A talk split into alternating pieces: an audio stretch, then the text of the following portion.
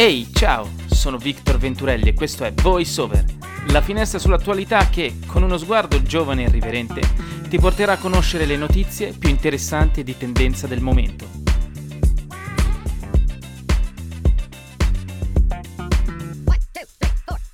Le ambizioni professionali di mia moglie dovrebbero avere la priorità. Beh, sicuramente questa è una frase che fa riflettere, che fa aprire un po' gli occhi su quelli che possono essere oggi come oggi gli scenari legati a quella che è l'inclusione e la parità di genere. Temi molto discussi, soprattutto in ambito imprenditoriale, aziendale, ma anche politico. Ed è una frase questa che hmm, trova particolare importanza perché a dirla non è stato un uomo qualunque, ma Rubin Ritter, dal 2010 co-amministratore delegato del colosso tedesco dell'e-commerce Zalando,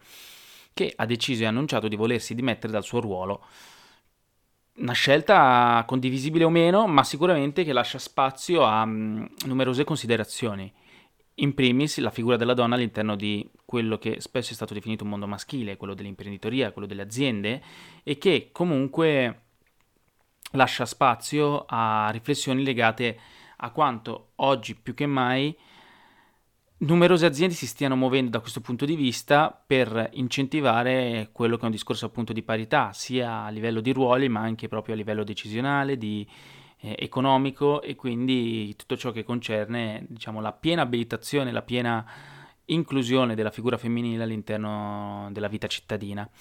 E nonostante questo 2020 sia un anno nefasto per eh, l'emergenza Covid-19 che ha colpito tutto il mondo, non possiamo non notare come comunque da questo versante il mondo intero si stia muovendo e eh, primo fra tutti un esempio particolare è quello dettato dal marito della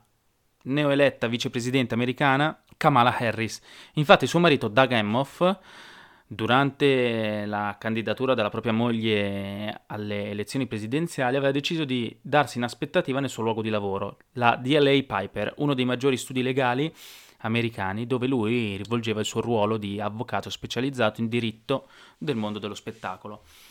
Con la vittoria appunto di Joe Biden, che è diventato così presidente degli Stati Uniti d'America,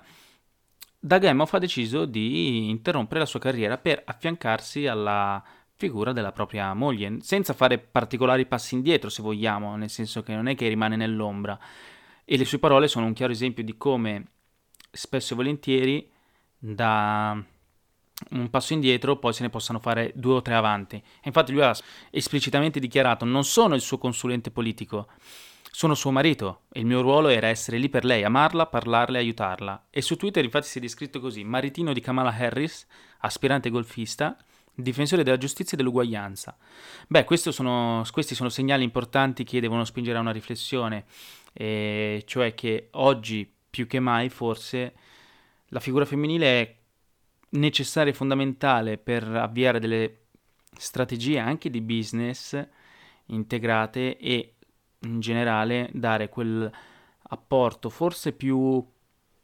emotivo, meno magari tecnicistico, ma anche tecnicistico,